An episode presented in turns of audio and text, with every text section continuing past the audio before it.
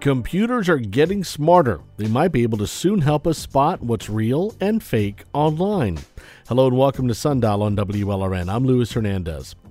A Google employee recently got in trouble for claiming that one of their computers went sentient. Is that really possible? One UN professor working with artificial intelligence joins us to discuss the possibility of our computers growing conscious. Also, it's Wildlife Thursday. Today, we'll look at a large, slimy creature thought to have been eradicated from the region, but it's back the giant African land snail. And finally, we say goodbye to one of our own. Keys reporter Nan Klingener is going on new adventures. All of that today on Sundial after the news. The program is made possible in part by support from Miami Cancer Institute.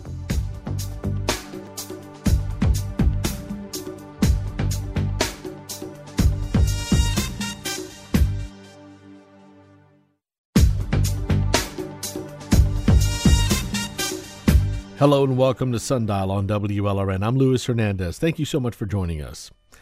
Last week, a Google engineer was put on leave after he claimed that the company's artificial intelligence became sentient. Think Hal from the 2001 Space Odyssey. Oh, Hal, do you read me? Affirmative, Dave. I read you. Open the pod bay doors, Hal. I'm sorry, Dave. I'm afraid I can't do that. What are you talking about, Hal? This mission is too important for me to allow you to jeopardize it. Well, Google denies this. In a statement, officials at the company said, quote, systems imitated conversational exchanges and could riff on different topics, but did not have consciousness, end quote. So, how smart are our computers getting? And is there really some singularity in the future where machines are going to become sentient? Or is this just all science fiction? Well, joining me now is Lokesh Ramamurthy. He is the lecturer in software engineering and cybersecurity and academic innovation fellow at the College of Engineering at the University of Miami. Lokesh, welcome to the program. Hi, Luis. Thank you for having me. You know, what did you think about when you first heard this story from Google? Um, it's an interesting story. I watched the video um, of the engineer giving uh, on YouTube by Bloomberg, hosted by Bloomberg Technology. He made pretty interesting comments. So he claims that the AI machine being developed, it's called a LaMDA, language model for dialogue applications, have achieved a level of sentience and for for claiming that he's been placed, placed on administrative leave by the company. So i'm just watching how things unfold. Yeah i mean okay you work with ai artificial intelligence. I mean how smart are computers getting? Or is that the right word? Should we can we call them smart? Absolutely yes. Computers are getting um, smarter i would say every day a lot of researchers and engineers are working to improve the capabilities of what computers can do right? So every field have a lot of challenges and they rely on computers to perform advanced calculations advanced learning to solve their problems be it medicine or e-commerce or supply chain any anything you expect you need to have these problems and they expect ai to solve those problems so the engineer Google believes that uh, from his statement that the computer was basically like a seven or eight year old child. And when we talk about this consciousness, is becoming sentient, how exactly do you test a machine to see if how, how would we know it's become sentient? The level of sentience is a very good question. The level of sentient sentiency, like the conscience, like having a sense perception, right? it depends. What what is the level of uh, perception? Currently we have some companies like google's deepmind and uh, openai working on these technologies right? So they have some level of capability. If i ask openai to demystify a scientific text for a 5 year old openai can do that for me right? How make it simple.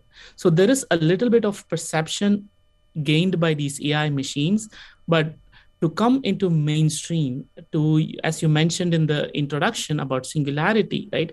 We really have a significant way to go. Yeah that, all right so there's this idea of singularity. I've read different things about it. Some people believe there's going to be a point where the machines and computers get so smart become conscious and then probably decide that human beings aren't even needed this is like skynet from the terminator series i mean is that is that science fiction or is that really going to happen? Or what do you think is going to happen? It's an interesting question because the human, uh, our day to day lives are kind of we wired in such a way that we solve somebody else's problems and we get rewarded for that for any profession or something, right? So the singularity, the term singularity states that we are developing AI in each field in such a way that they can solve each other's problems and they do not want human beings anymore because of either uh, inefficiencies or the human related issues, right? So that's the idea of you can say it's a science fiction because the word was coined almost like 40 years ago. So at that time, it was like a long term science fiction. But we are trying to get into that stage like maybe it's like we are the zeroth step of 1000 steps or 10000 steps we don't know yet yeah. but yes that's that's in a, in a long shot maybe from 40 years or something like this okay how about this is is there a distinction when you talk about computers yeah. uh, between uh, you know the technology developing a consciousness and developing a will mm-hmm. Is there a, can, can I mean can you dis, distinguish the two in in computers? Um, technology right now is whatever we have is based on the previous data we feed the technology about right? Having a will it's gonna be very um, it's in a way it's exciting but it's also scary because we don't know what is the objective function of that will right? Uh-huh. so for example uh, if i want to go to at&t or if i want to go for a home mortgage right?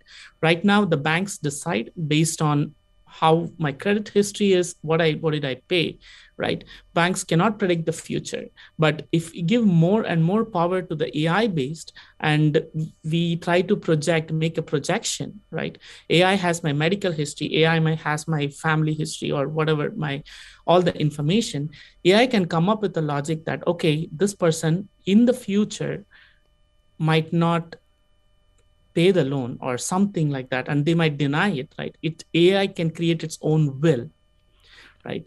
So this is again a technological advancement like any other wow. how people are using it and how people for what is the benefit of it that's going to be interesting to see i guess the other thing too would be this and I, I, don't know when this would ever come into play but obviously we see for example in war more and more of our our you know weapons are becoming uh, high tech and yes. i wonder if the day will ever come where we say would we put battle into the hands of a machine, into an, you know, into AI, because a human would have to make the decision about killing another human.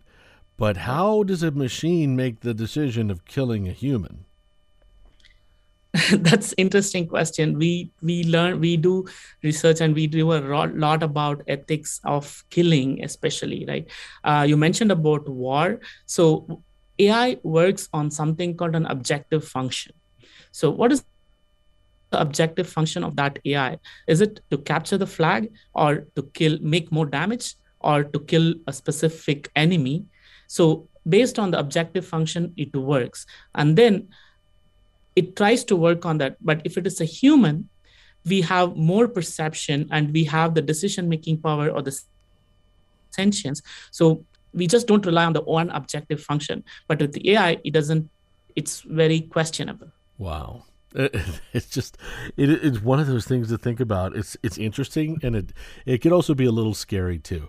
Um, I'm talking with Lokesh Ramamurthy. He's from the College of Engineering at the University of Miami, and we're having this fascinating conversation about artificial intelligence and just how smart are computers becoming, and is it something we should worry about? Follow more of what he's researching and, and studying uh, at, at WLRN Sundial on our social media. I wanted, Lokesh, I wanted to focus more a little bit on the work you're doing. So you work with AI, but you're using it and it's uh, you're also looking at misinformation online. I know that a lot of people, by the way, uh, you know, say fake news, but just as a note, I mean, I never we don't say fake news. If it's news, it's factual, but if it's fake, it's just a lie. But you're looking for misinformation online using AI. What are you doing? Um, so I am a cybersecurity researcher. I teach cybersecurity for all levels of students. So my uh, core area of research is the people side of cybersecurity. So a billion people use WhatsApp and all these text messaging applications, but in we send so many applic- messages every day but not everything what we receive is real right and not everything is 100% lie as well but there are like fabricated messages there are pure fake messages there are malicious messages.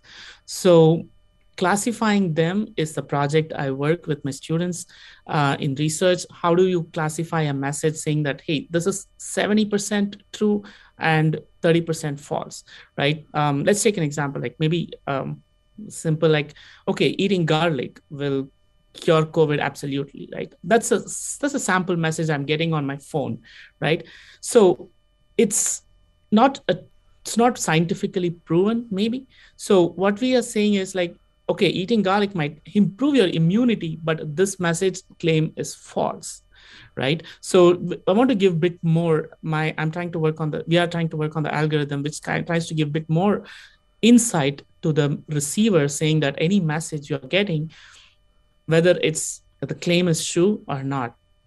Is That's, that is that similar in any way to what we've seen over the last five six years on social media where there was such a push to force you know like facebook and twitter to at least acknowledge when certain things were false and, and mark them, if not erase them, but at least mark them.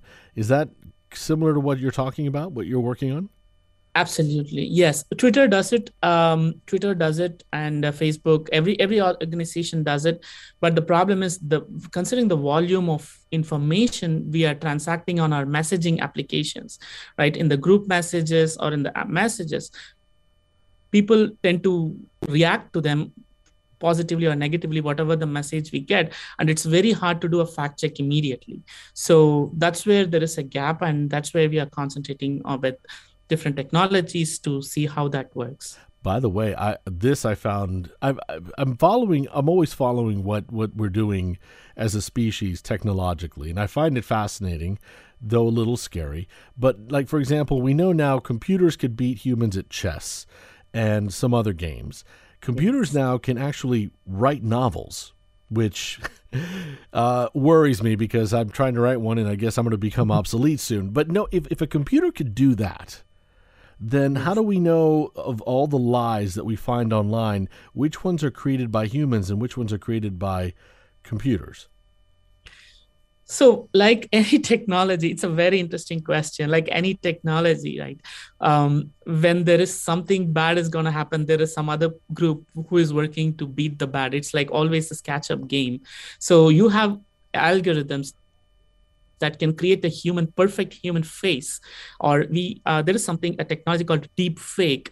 So it is like uh, overlaying somebody else's face on our face without any um, you know any discrepancy so that whatever the person saying you can make it look like it is said by somebody else this is called a deep fake so we have a lot of ai algorithms to have a clear deep fake videos but there are also clear ai algorithms to identify which is a deep fake so this game is keep on going on and on. So we have an AI to generate something, but there is also research and um, development going on an AI to beat this one. You have another election that's coming up uh, in November, and so I'd imagine this is going to be a great time for you because you know there's so much messaging out there and yeah. a lot of it is false. How are you going to these next five, six months? How are you going to uh, use that opportunity to again learn more and improve on on the security? Uh, that's an interesting question. Companies uh, mentioned that a lot of companies mentioned that they are going to step up their security. These messaging platforms, Facebook and uh, Google, all these companies have said that. Uh, from a research perspective, we are trying to gather more data and how, what type of data uh, and then doing like a sentiment analysis what type of data spreads faster and in even especially in the messaging groups right? Um, what type of data sense uh, spread spreading faster and what is the degree of truth or lie lies within that data? So we are trying working on analyzing that. Wow. All right i, I gotta ask you this. I played at the beginning a clip from one of my favorite movies, um, 2001: The Space Odyssey. I love 2010 also, where they had Hal, the machine that basically, you know, it's it's it's a sentient computer. Do you right. think we can ever get to the point we can make Hal? We can create a Hal. That is interesting question right where i when, during my class discussions we talk like what is the ultimate aim right so having a computer that's very similar to your mom when you were growing up, right? Oh, uh, if you ask for an ice cream, Alexa right now orders an ice cream for you. But a sentient computer should say, hey, you had too many ice creams, your blood sugar is going high, and you should not eat ice cream today. And you're late to school, pack your bag to work, right? Like that's that's the perfect sentient AI, I would say. But it has much more data than just your mom has, but like too much of information to come and create a persona of you and be like your buddy or maybe we don't know yet so it can even predict that you might do harm and try to prevent that That yeah. is that would be a little bit too much. I don't need a robot or a computer, you know, giving me a lot of guilt and and just and nagging me to death this is fast. This is a fascinating area of study, and uh, you know what? We got to Lokesh. We got to come get you back in when these elections really heat up because I, I again, so much misinformation that flies around. Uh, I think it's just an interesting area of study to see how how best to spot it, and I think that that's uh, you know something too that we have to get help people know what's false and what's what's real. Lokesh, thank you so much for the time. Great conversation. Appreciate. It. Thank you. Again, Lokesh Ramamurthy from the College of Engineering at the University of Miami. And you can always share with us a WLRN sundial if uh, you know you're worried about that singularity coming and machines one day taking over. Well, still to come, we got rid of this pesky little invasive critter twice, and now it's back.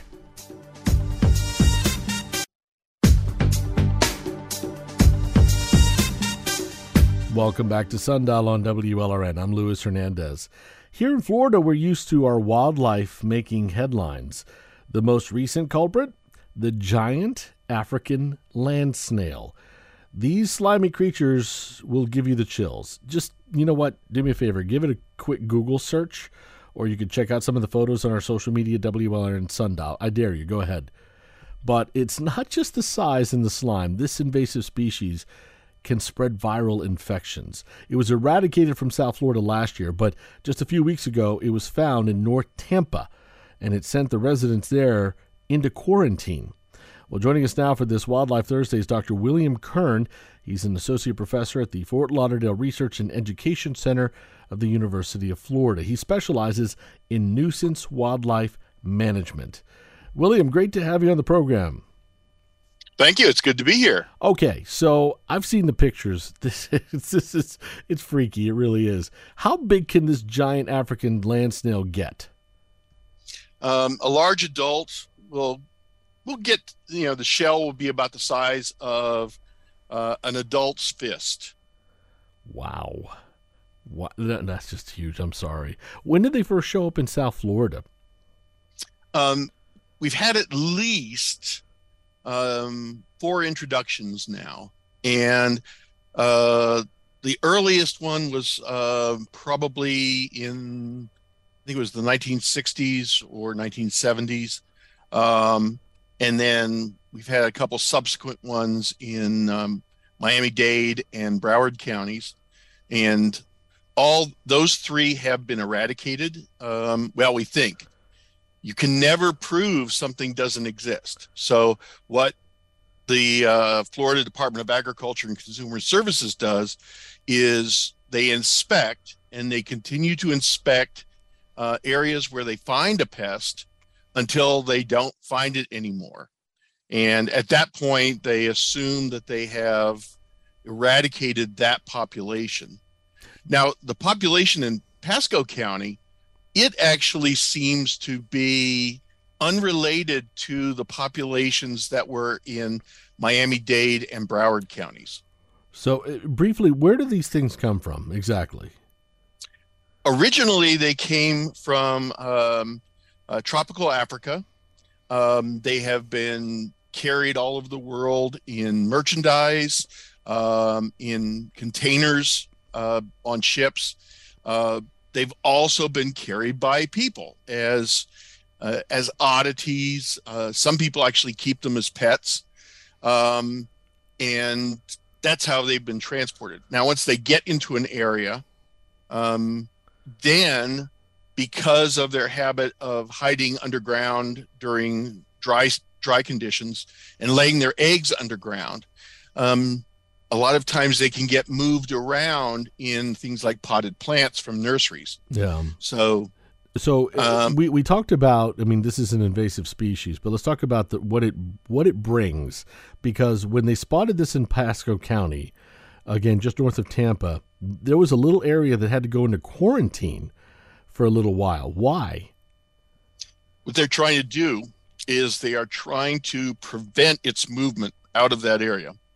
So if they have it confined, then they can have a concerted effort of inspection um, physical removal where they actually go in and pick up the snails and and dispose of them, uh, and then subsequent uh, treatment with a molluscicide. Um, uh, basically, it's a poison bait for mollusks, for snails and slugs.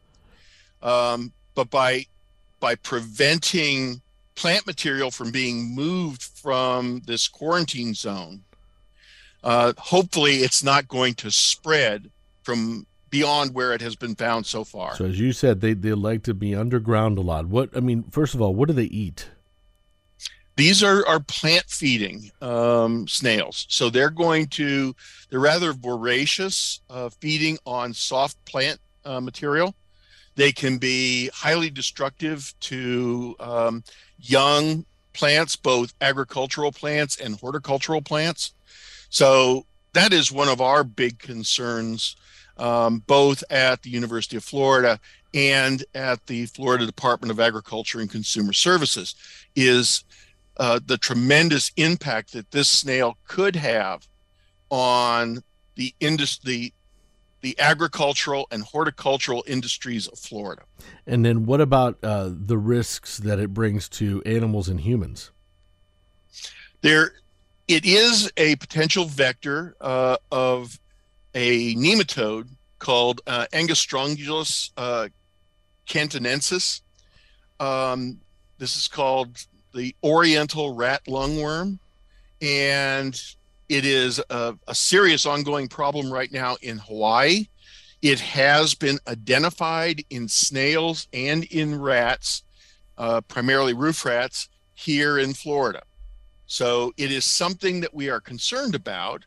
Um, it so it, it is a public health concern but GALS are not the only snail that um, can be an intermediate host for this rat lungworm.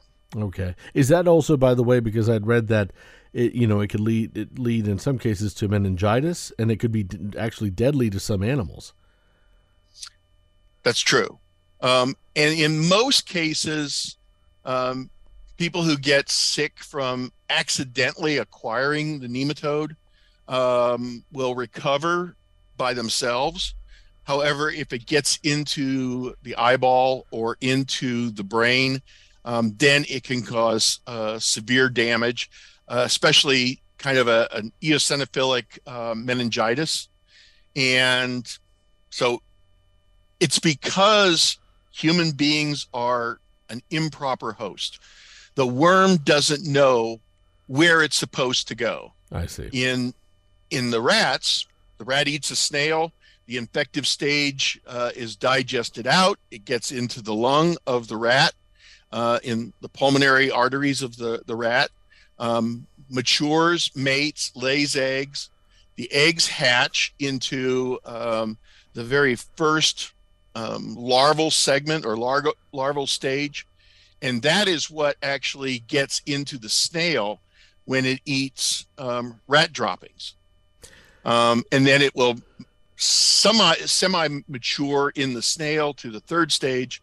And then um, because snails are a really good food for roof rats, um, it's one of their favorite protein sources they ingest the snail and that's how they that's how the cycle is completed what a fascinating cycle this is i'm talking with dr william kern he is an associate professor at the university of florida specializing in nuisance wildlife management we're talking about this invasive species of the giant African land snails. Um, you've heard about them before here in South Florida. We thought we eradicated them. Uh, they found them up in Pasco County. Uh, learn more about it on our social media at WLRN Sundial. Um, William, you were talking about earlier how to get rid of them. There's a trap, a certain way of catching them and killing them. Well, the the first thing that they'll do is when they're doing inspections, and homeowners can do this too. Um, generally, it is recommended that you wear either latex or neoprene gloves when you are handling them. Um, and you just put them in a, a, container of soapy water, and that will drown them. Um, so just hand picking them. Then there are different types of snail baits that are available. Uh, some of these can be fairly benign, like iron phosphide baits um, or iron phosphate baits. Uh, there are also some chelated iron baits, um, which can sometimes be problematic uh, for dogs if dogs happen to eat them. And then finally, sort of the heavy guns when these safer baits fail is to go with a metaldehyde bait, which is a highly toxic bait. And uh, one of the problems is it's it tastes sweet, and so dogs, especially dogs, but raccoons and other animals would be tempted to eat it, and so you could have accidental poisoning with with a metaldehyde bait. Now you talk about dogs, but the dogs can also be used to find the snails, right? They have they have trained some um, uh, snail sniffing dogs, usually beagles, um, because beagles have a, a very good nose. And probably the most important thing about beagles is that they are very food oriented. So if you want to make sure a beagle will find every snail, um, have a snack ready for them. yeah. Uh, I, this we know. This is for sure. You know, I, I, I, find this interesting. The nuisance wildlife management is what you do. Uh, your expertise. How did you get into that? Um, well, it's I've kind of always done it. Um, you know, when I was were you, were you, teen... the, were you the guy your mom called? Hey, there's a spider in the bathroom. Go get it. Yeah. Okay. um, and you know, it was, you know, Bill, there's a there's a rat by the bird feeder. Do something. So that was what I had to do. Is it? I mean, we talk about iguanas, pythons, and now the snail. I mean, roughly, how many different invasive species are there now in Florida that we're trying to deal, you know, deal with? Quite a few. Oh my goodness. Um, and especially when you think about um, pests around the home. seeing we're seeing new um, highly destructive insect pests showing up in Florida at a rate of approximately one a month. Wow. Um, and what people forget about is, you know, some of our really severe pests that costs us lots of money. Um, roof rats, Norway rats, uh, house mice, uh, English sparrows, starlings, German cockroaches, American cockroaches, um, Australian cockroaches. These are all invasive species that came from someplace else. And, and their control throughout the United States is a billion dollar industry. Is it true also you have what like in your office samples of something related to termites also an invasive termite? Oh yeah, we we just got some I just got some samples of probably I haven't had a chance to look at them under the scope yet, but probably they are West Indian drywood termites. And that one invasive species in Florida is responsible from anywhere from 70 to 120 million dollars of fumigation expense to the people of Florida. And that's not counting all of spot treatments and damaged wood replacement. I guess great if you're in, in the pest control business. Um, William, I would just wanted to finish with this, just to remind people if they do spot one of these giant snails, again, the best thing to do should be what? Well, the first thing to do would be to contact the Florida Department of Agriculture and Consumer Services Division of Plant Industry, and it's the Bureau of Nursery and Apiary Inspection. They're the people who do the inspections looking for this snail. Um, so they need to be aware of it. I'll make um, sure, and, and, I'll make sure we get all of that on, on, on our website and social media so folks can can find it for sure. And there's also a website produced by the uh, Florida Fish and Wildlife Conservation Commission called "I've Got One," for also for invasive species. Now it's primarily for uh, invasive vertebrates. You know, you know if you if you see a python in your yard, right, that kind of thing. But uh, this is another invasive species, and that is another way that you can report it. And, and I would take a yeah. take a picture with your phone and send that with the report. But don't touch them unless you have gloves. Don't touch them. You don't want to touch them. Correct. All right. Uh, another thing to look out for Dr. William Kern, Associate Professor at the Fort Lauderdale Research and Education Center of the University of Florida. William, thank you so much. I really appreciate all the insight. Thank you. You're welcome. And again, we will share all that information on our social media, WLRN Sundial, so that if in case you see one, take a picture, don't touch it. We'll tell you where to send it. Well, still to come, we're going to say farewell to one of WLRN's longtime reporters.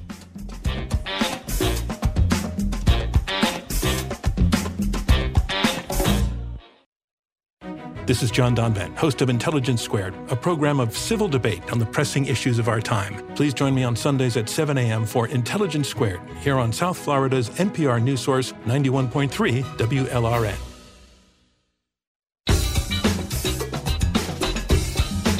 Welcome back to Sundial on WLRN. For many people in South Florida, Nancy Klingener's voice is the Florida Keys. Nan has been WLRN's Keys reporter full time since 2015, and she did radio stories for older programs like Under the Sun well before that. And sadly, unfortunately, we're here to say goodbye. Nan, we're going to go down memory lane through some of your best and favorite moments. Um, I really don't want to do this segment, but Nan, it is great to have you on. Thank you, Lewis. It's great to be here. And, uh, you know, again, I know we all have to move on into our, our, next adventures, so I wish you the best going forward. But let's uh, make this an episode of This Is Your Life. How about that? Um, okay. first of all, take me back when you first started, because it was very similar to when you were. I mean, you started working for WLRN before I got here, uh, but you you were full time. You became full time kind of around the same time. But when when did you start working for the station?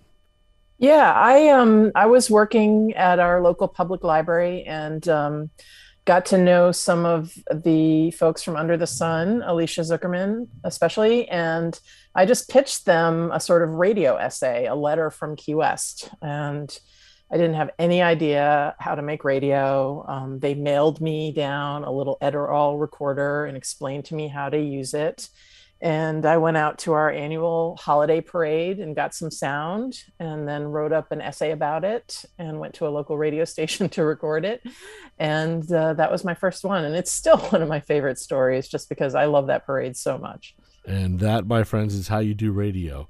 Um, by the way, people may think that you're from Key West. You're not. You're from the Northeast.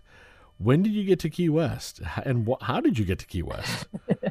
I got to Key West um, for a job. I didn't come down here on vacation like many people do. Um, I was a reporter with the Miami Herald. Um, and the Herald at that time had a two person bureau here. And, and I came down in 1991 it was a sort of a legendary bureau and i expected to spend maybe two or three years here but like so many people including a lot of those who do come on vacation i just you know fell in love with the place and i just thought you know if you can live in a small town that's never boring that's that's my kind of place i fell in love with the place too but then i said wait a minute i can't afford it so that, that's why I'm not there.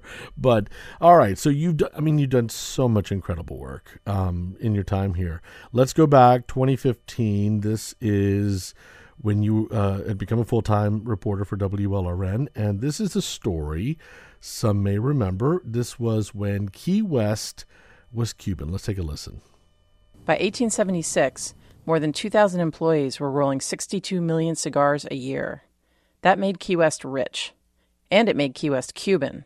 By the middle of the 1880s, a third of the island's population was born in Cuba. It didn't take long before they were winning political office.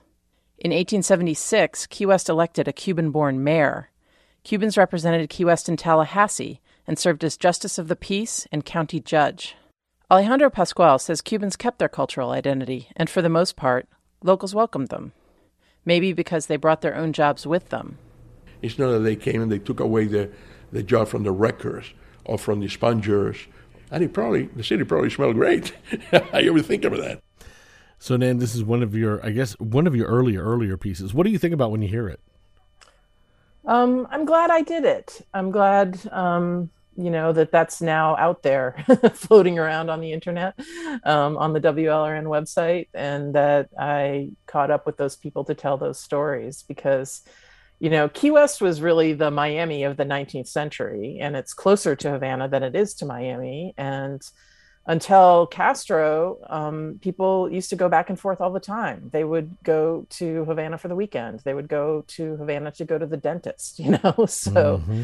um, and those cultural ties you can still see. Um, throughout the city uh, in the people and in the places and it was i know i just really liked being able to record some of that I, i'm going to go back a little further here actually this goes back to your first your first day i didn't even think about this um, you know working in wlrn was the same day that gay marriage became legal this is june 26 2015 and I wondered, you know, in a place like Key West that has such significance, especially for the LGBTQ community, what do you remember about that day? Yeah, I remember um, being a little scared because I still didn't feel like I really knew what I was doing recording audio. Um, but also just feeling like it was such an incredible opportunity to be able to witness something that was of such incredible significance, both nationally and locally. As you say, um, you know, Key West has had a, a, an LGBTQ community for decades and decades. We elected an openly gay mayor in the 80s. Um, but still, you know, people couldn't legally marry their longtime partners. And I had seen the kind of pain that could cause um, with friends of mine. So it was just so cool to see, like, it's, it felt like the whole town turned out um, on the lawn in front of the courthouse to witness uh, one marriage, and lots and lots of people were going into the the clerk's office, and they opened up at midnight to take applications for wedding licenses, and it was just like a great party. and let's take a listen to a little bit of that midnight ceremony. Love does not rejoice in evil. Like a lot of weddings, this ceremony includes a reading from 1 Corinthians. Love always protects, always trusts, always hopes, and always perseveres. Huntsman and Jones, both bartenders, sued Monroe County last year and won the state's first court ruling declaring Florida's ban on gay marriage unconstitutional. After the ceremony, the pair climbs into an electric car and heads to their reception at Aqua, a nightclub on Duval Street where one of the grooms works. Their wedding song? So, for somebody who didn't know how to do radio, uh, bravo, great story. This is still one of your favorites, though, isn't it? Yeah, yeah. Um, for all the reasons I said, it was just such a cool thing to see something so both nationally significant and so personal, you know, to right. these people happen in front of us. People may not know, or they do. You started a newsletter for WLRN, the Tie Line. Uh, I mean, this shows your chops, not just for making great radio, but also writing about a place like the Keys. Uh, you wrote, you just wrote your last edition, didn't you? I did. You want to give us a little taste? Sure. Um, this is for a section um, where I'm talking about um, Hurricane Irma in 2017. After the storm came the journalist's nightmare, getting knocked off the grid. I found a working landline, but there was still the problem of power and connectivity for, to file audio.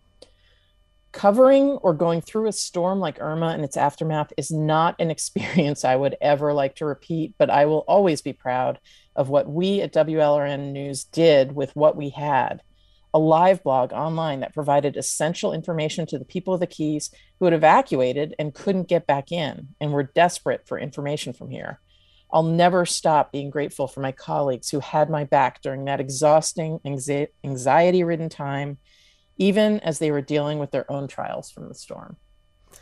I got to tell you, I remember, you know, remembering that too, and I grew up in Florida and I've been through I countless storms, every category there is. And I remember when Irma was coming, we thought it was going to be a Category Five hitting Miami, and then watching it hit parts of the Keys, and we kept thinking, I just kept thinking like, oh God, Nan, where where is Nan? She's in this building on this little island at the end, and this hurricane smacking. That was.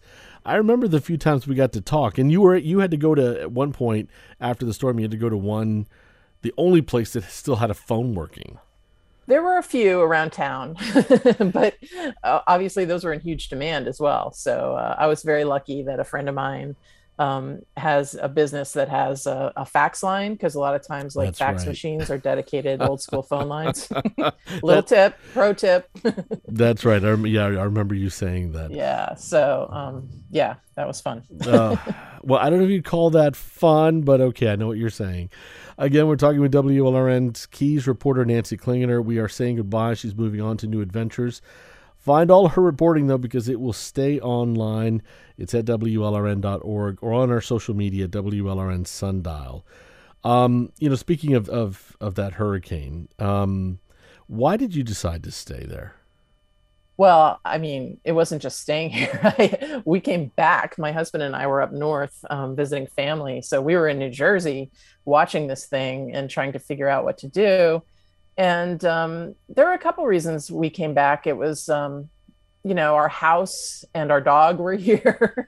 and, uh, you know, we had a young guy who didn't have a car who was looking after him, after them. So that felt like something we should sort of take care of. And also, I just felt like, if this incredibly important and major thing was going to happen to my home and my beat, I should be there to witness it. Mm. So, uh, yeah, we did this crazy run down the East Coast, and it just got like crazier and more chaotic as we went through Florida and trying to get gas and stuff. That was uh, that was kind of the worst part of the whole thing, to be honest. I mean, everybody's trying to get out. Here you are racing to get in. Yeah. um, you covered a lot of environmental stories uh, throughout the years, uh, and that leads us to this story of the not missing flamingos. Let's take a listen. Is there anything more Floridian than a flamingo? The iconic plastic lawn ornament, cocktail swizzlers, motel signs. Real flamingos do occasionally show up in South Florida, but the official story has been that these birds don't really belong here that Florida flamingos were all hunted out of existence back in the 1800s. Mostly because we ate them or turned them into hats. Now, South Florida researchers have published a paper showing that 100 years of scientific wisdom is wrong. A couple years ago, three flamingos showed up at the Naval Air Station near Key West. When birds that big are on the airfield, the Navy scares them away. Otherwise, the bird could get sucked into the engine and crash a $70 million jet. Not a good scene for the bird either. One of those flamingos was a problem. Conky would not leave. Stephen Whitfield from Zoo Miami, calling the flamingo the very Key West name it ended up with. The team at Zoo Miami had been looking for a flamingo. They wanted to release one with a satellite tracker. This was in 2015. A year earlier, a flock of almost 150 flamingos had showed up in Palm Beach County. And the Zoo Miami people were trying to figure out where were these birds coming from. So Conky was captured and fitted with a satellite tracker. But then they ran into another problem the state told us that we couldn't release non native species. So that's when we started digging into the question of are they really non native? The state said flamingos may occasionally wander through from Mexico, Cuba, or the Bahamas, but the flamingos in Florida are more likely escapees. It's closing day at Hialeah, and the. Tell me what was really special about that story for you, Nan. Well, um, I'll tell you this, Lewis, um, and I don't think I've ever said this out loud before, but that story was really special to me because my dad, who died in 1995, would have loved it. He was a zoologist and curator of a zoology collection and a huge reader of history. And all of that stuff came into this story um, history and collections and figuring out what was going on with these incredible animals. And um, it sort of just really made me wish that he could have heard it. Um, but it also just made me really happy to tell a story that I knew he would have absolutely loved. And thank you for sharing that. I appreciate it. Uh, all right, one more I wanted to play. This is uh, last year. You do, this is a fun story. Uh, it was about an obscure Key West artist that finally got recognition for her vision that created a very certain fashion empire. I had worn Lilly Pulitzer my whole life, and I'd really never heard of them. As Smith started digging into the story, she learned thousands of Susie Zuzek's original textile designs were still in Key West, stored under the floorboards of an old building. Her research led her to the Library of Congress, looking through the cards that recorded the copyrights on the designs. It was 100, 200, 300, 500, 600, 700, 900, 1,000, 1,200, 14, 1,500 designs listed Susie Zuzek as the artist. That moment in the card catalog at the Library of Congress is when Smith decided to make saving Zuzek's work and getting it recognized her mission. When you realize that there was just really one woman who created all of these designs, you know, really of my childhood. I was like, wow, why don't we know this? Smith got some investors together and bought the Key West Handprint Archive. And now the Cooper Hewitt Museum in New York has a show highlighting Zuzek's work. That show and a new coffee table book are finally telling the world the Lilly Pulitzer prints that captured the imaginations of Jackie Kennedy and countless others were the work of Susie Zuzek in Key West. That is such a fascinating story. Again, you know, the fact that you had this Palm Beach woman taking credit for a Key West artist's design. Do you feel, Nan, like this finally, you know, helps correct the historical record? Absolutely, absolutely. Um, and it really was the work of Becky Smith and and getting that you know collection together and cataloged and an exhibit at the Cooper Hewitt and all that stuff. But yeah, um, I mean, Susie Zuzek is a known artist in Key West. Her work is around. People know who she is here. But certainly, I think most of the people who wear Lilly Pulitzer and you know Lilly's name was actually in the designs would have no idea who she was, and she, it was actually her designs. You know what? Tell me what what do you think you're going to miss most about the job? I think I'm going to miss the opportunity to um, tell the stories of the keys from the keys. Um, you know, we get a lot of, you know, what we call parachute journalism, right. where somebody drops in from the outside, and some of it's pretty good and some of it's not so good. But um, there's definitely a different feel when you're someone who lives here and understands what it's like to deal with um, you know the cost of living and the traffic and hurricane anxiety and all that stuff. Um, so it's just been such an honor to be able to tell stories from here. Well the honor definitely is on this side for for all of us for the listeners as you know especially I, I know you can't mention where you're going next but you're not leaving key west Oh no, definitely not leaving. well, that's great because you know what? Like the next time I decide to try an Ernest Hemingway lookalike competition, or I don't know, just even to go down there for some key lime pie, I know that you're there, and I'm going to come a knocking. Excellent. Nan, thank you so much for everything. You know, I mean, best to you moving forward. We're going to miss you, but you know what? I get the sense you're going to be back on the show before you know it. Thanks, Lewis. All right, take care, Nan. All right, bye bye. Again, Nancy Klingener. Oh, I always hate these segments. Saying goodbye to Nan Klingener again. She's staying in Key West, so for everybody who lives down there, you'll still be seeing her. And I, like I said, I really do believe we'll, we'll we're gonna have her on the show more than you think. Um, but uh, we're definitely gonna miss the reporting for sure, without a doubt. But you can follow all of that reporting because it's on our website. It'll always live there. All the great stories that she did at WLRN.org. Well, that's our program for this Thursday, July 14th, 2022. Katie Munoz is our lead producer. Leslie Ovalle is our producer and social media editor. Our engagement editors, Katie Lepre Cohen. Our news director is Terrence Shepard. Alicia Zuckerman is our editorial director. And Jessica Bateman is our senior news editor. Peter J. Merritz is WLRN's vice president of radio. The theme music for this show is by the Miami Afro Cuban funk band Balo at GoBalo.com. Don't forget, download the podcast of the program. Listen whenever you want. Just look up WLRN Sundial when you do. Please subscribe, rate, and review. Appreciate that. Well, coming up next week on the show, Andrew Otazo has cleaned up more than 20 tons of trash from the waterways of South Florida, and his mission is far from over. Also, there's a lifeguard shortage at some of the beaches here. What what are officials doing about that? And finally, I know some of you are feeling this. Why is home insurance going up so fast? What can homeowners do about it? We're going to talk about these things next week on the program. I'm Luis Hernandez. Have a great Friday. Have a great weekend. Stay safe. Take care of each other. The program is made possible in part by support from Miami Cancer Institute.